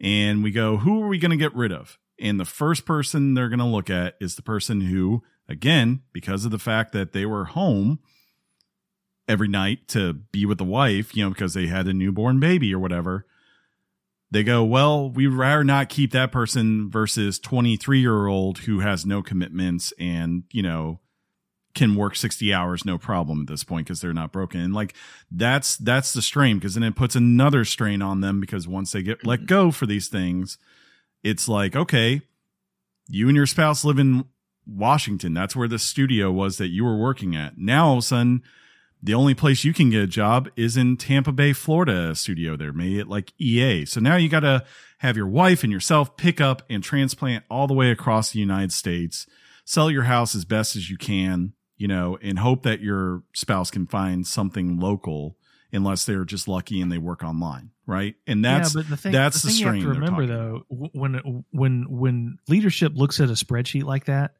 it's not telling them who had a baby and who didn't. It's telling them who worked 50 hours versus who worked 35. Mhm. I mean, th- that's just the reality. It's not. It's not. No one's firing anybody or dismissing anybody because oh well, you had a baby. No, they're getting fired as you said. Like you can't do that. you're getting fired because you didn't put in X amount. Well, not fired, but laid off because you know you're not putting in as much time as other people, and you know I, I think that's why you find a number of people they do this and they they have an idea of this industry of what it is, right? And some way, some of them get lucky and it works out very well. Others, it's more of you get strung along, and then what you find is a lot of people just get to a point where they say, "Hey." I can go into a different part of tech and have a much more stable life and grow. And, and I think that's a it's a concern for gaming because you're like you're losing talent, Okay. right? Let me let me ask you a question. Mm-hmm. If I'm let, let's say I'm working at a video game company Mm-hmm. And my coworker who's a, the same position, equal pay, we have the same job, goes out on maternity leave for nine to twelve weeks, depending on which state you're in. Sure.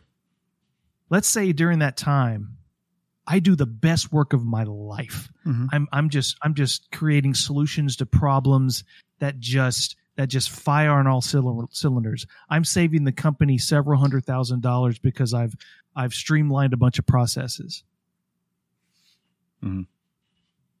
That person who was there, my coworker who went out on maternity leave, let's say they'd been there, they would have reaped that reward. It's not a matter if you look at it from the perspective of punishment, you're Mhm. never gonna you're never gonna meet in the middle on this issue. It's about choices, Yes, I think choices that have costs. I think the choices that have costs and also benefits. You have the you have the cost of not succeeding necessarily as much as you would if you were at work. Um, but so when she come when, when he or she comes back, should she should he or she and I Mhm. be propelled at the same rate when she took advantage of he or she took advantage of um, of of of a maternity leave while I was here killing it. I mean, let's look. I mean, you're an analyst. Look at it on a data sheet. I mean, sh- should should should this person who went off on maternity leave and me doing all these things, killing it at the workplace, mhm. should we be propelled at the same rate? I'm not so much talking about. I'm more so talking about.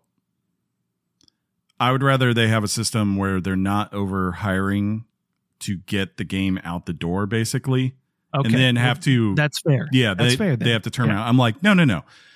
I don't want you to hire 300 extra people so that this game will get out in November when you could have just kept the level of staff you were at already and the game would have shipped next April instead. And then Mhm. you don't, after it ships, have to lay off 250 to 300 people. And you start going down the line of who is, you know, very capitalistic, right? Who's the best bang for my company's buck, right? Who is serving my company's interest? I would rather it more so be, hey, let's build something so that people here have careers. And the only reason they're going to leave is because, you know, they're either wanting to do something themselves or, you know, there's just a, uh, a better option of, of, of an opportunity, right? If I'm working at Ubisoft and I've got a great guy, I want to see I can do to keep him.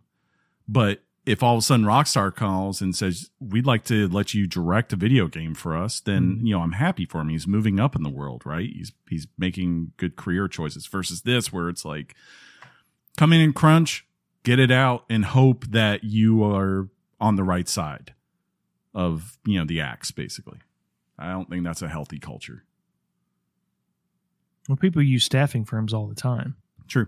And a lot of these people that get removed from projects once they're done, they're from staffing firms. I mean, they are they are not employees of Rockstar, they're employees of name your staffing company. Yeah. So, I mean, that's how a lot of this works. So they're not losing their job, they're losing their contract. yeah. But I mean, And you're under you're under con- I mean, a lot of these people get hired as contractors. They don't get hired as full-time employees. Yeah, I think that's one of the problems out there. Like this is why I would say they need to figure out I know something I, I know people who are contractors who just who would never who would Mhm. never work for a you know for a for a company because the money is too good to be a contractor. Yeah. So, but I think we're killing Sean. So I think we need to move on. Can't hear you at all. You're muted. Yay. I don't know how that happened. Um, yeah. So, uh, listeners, definitely not about cereal at all. The crunch. Okay. not at all, but something, um, serious. That boo. This will probably have some crunch. It might have, well, I don't know. Speaking of crunch, I don't know. I just don't have a good ring to it after that conversation. But, John, will you tell us about Windows 11, please? Windows 11 is coming October 5th.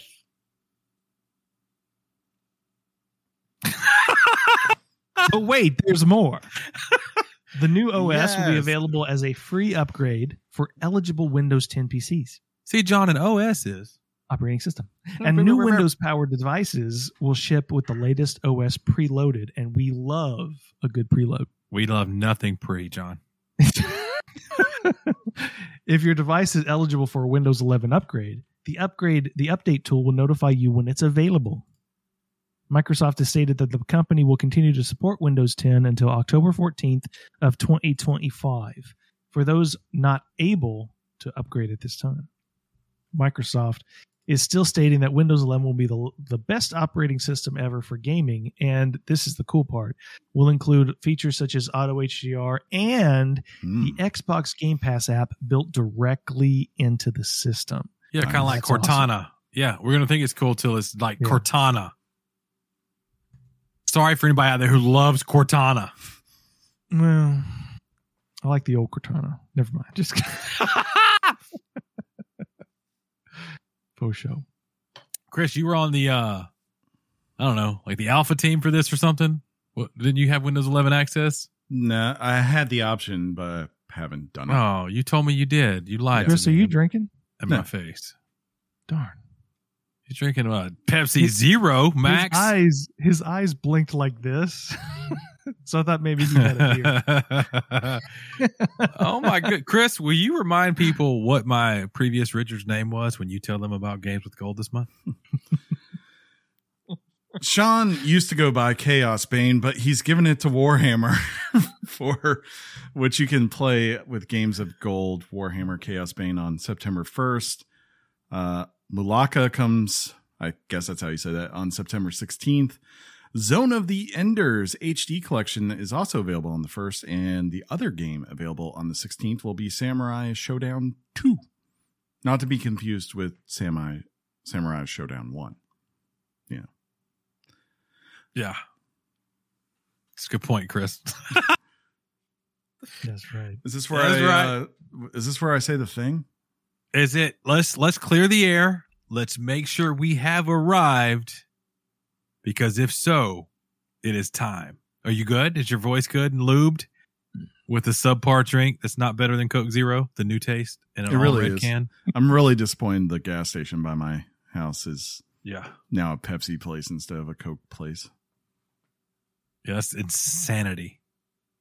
How does that happen? Contracts and negotiations. This week. John, I'm excited for you. I don't know why. I Because mean, it means nothing to you. I've got it on two different systems already. Yeah. Dying Light is coming to Switch, ladies and gentlemen. The OG Dying Light. Six years after its initial release, Dying Light is coming to the Nintendo Switch. The game is coming to the platform in its most complete form, packaged, and we love a good package, as Dying Light Platinum Edition. The game will contain over 100 hours of gameplay for a single playthrough. The Platinum Edition also comes with a survival guide booklet. I've always loved that phrase, booklet. Maps, booklet? stickers, and collector's box. Leaks indicate that the game will cover all DLC expansions and include new features such as gyro aiming, motion Boo! controls, touchscreen support, and local co-op. Watch this. Watch the reviews come out and go. I never knew I needed Dying Light to do all of these things. Gyro aiming is not cool. Oh, I gyro. hate any gyro, gyro, however you want to say it. Doing the controller to aim, gyro, it's terrible. I hate that.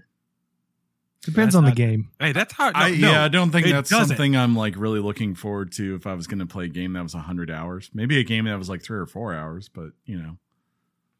Yeah, That's because you ain't getting the OLED you don't know. OLED edition. You don't know what I'm doing. Yeah, DJ you're Money. good. Brr, brr, brr. Yeah, My Sean's, Switch- get, Sean's getting the OLED. My, my Switch already plays Chris, on do you want OLED. to put do you want to put money on whether Sean gets an OLED? Is this happening right I'll now? give you two to one odds. Two to one. How how wait, okay. How soon from its release does he have to get it? Good point. I forgot what I forgot when it is it October? I think it comes out in October. Yeah, that's a good. That's those We are give him- fact. he- we give him a month. I'll So give him a by month. November first, November fifteenth, November Uh, thirtieth. depending on the date, I don't know the date, but I think it's like um, I feel like it's late October. you know, but we we- do we have, have this. to- oh, we have what's this the power the release internet. date? Let's We've- let's we've got- let's Google it. Let's Oh, Google it. release Nintendo Switch OLED release date. date. October eighth. Oh, So November eighth, he has a Switch OLED two to one odds. Who's Oh. or going who? SWOLED, as they call it. Dude, I gotta am gonna go right? I'm gonna go no. And not because he won't eventually get one. but more- availability. Yeah. You can't find if one. if I believe the day that Sean unless unless we will win. unless there have been like strong indications that like Super Switch is right around the corner or something like that, right? Like, you know, we get some leak in January or February, like, hey, they're planning to announce this in May. Unless he has that knowledge. I think that if Sean walks into a Target or whatever one day and there is an OLED switch sitting there, He's and- gonna buy it. Yeah, if it's and- there, he's yeah. gonna it's buy gone. it. It's gonna fall into his shopping cart. Like then accident. we're gonna take a bat to my old Switch to see what it looks like when it's busted up. But Who's yeah. I don't expect like Sean to have Wario64 tweets coming to him telling him whenever there's a restock or to be checking the shuffle every day for an OLED switch. Kind of like I'm Bobby doing. Joe, I don't know what happened. I was at Walmart and just fell into my basket. And Yeah. Bobby Joe, Kinda like you the mini- Open those. You have Dude. to, have to open those cases with a key. Do you remember? Right. Do you remember the the mini uh, Super Nintendo bundles they were coming out with? The tiny ones. Mm-hmm. They were very hard to find. Yeah. I literally walked into a Toys R Us. Uh, hey kids, Toys R Us was a toy store. That yeah, used to be I remember around. the story. I Um, hated you for a day. And and the guy goes, he's like, "Hey, do you want one of these?" he literally says, "Do you want one?" And I was like, buy a sundial. "Yes." He had a box full of them, but I was like, "Yeah." No, he had no. He had he had Nintendo. He had NES minis Nendo, old inside Nendo. his jacket. He went like this. you want to buy a watch, kid? it, and I couldn't believe my luck, and, and I bought it. But yeah, of course I did, right? Hmm. But those little systems, I don't know that I would have bought them if I'd have known. I don't know things like how the Switch was going to have Nintendo Online and stuff like that. So, you know, they get you. But yeah, that that's about it for the news. We button that right on up, boys. Mhm. We're ready to go into uh, our user part of the show where we get emails and things like that. Mhm. I'm ready because I'm ready to Yeah. wrap this up. I'm ready to rock this uh, ooh, double uh, chili dog with tater tots. What's up? Uh, just to be safe. Never.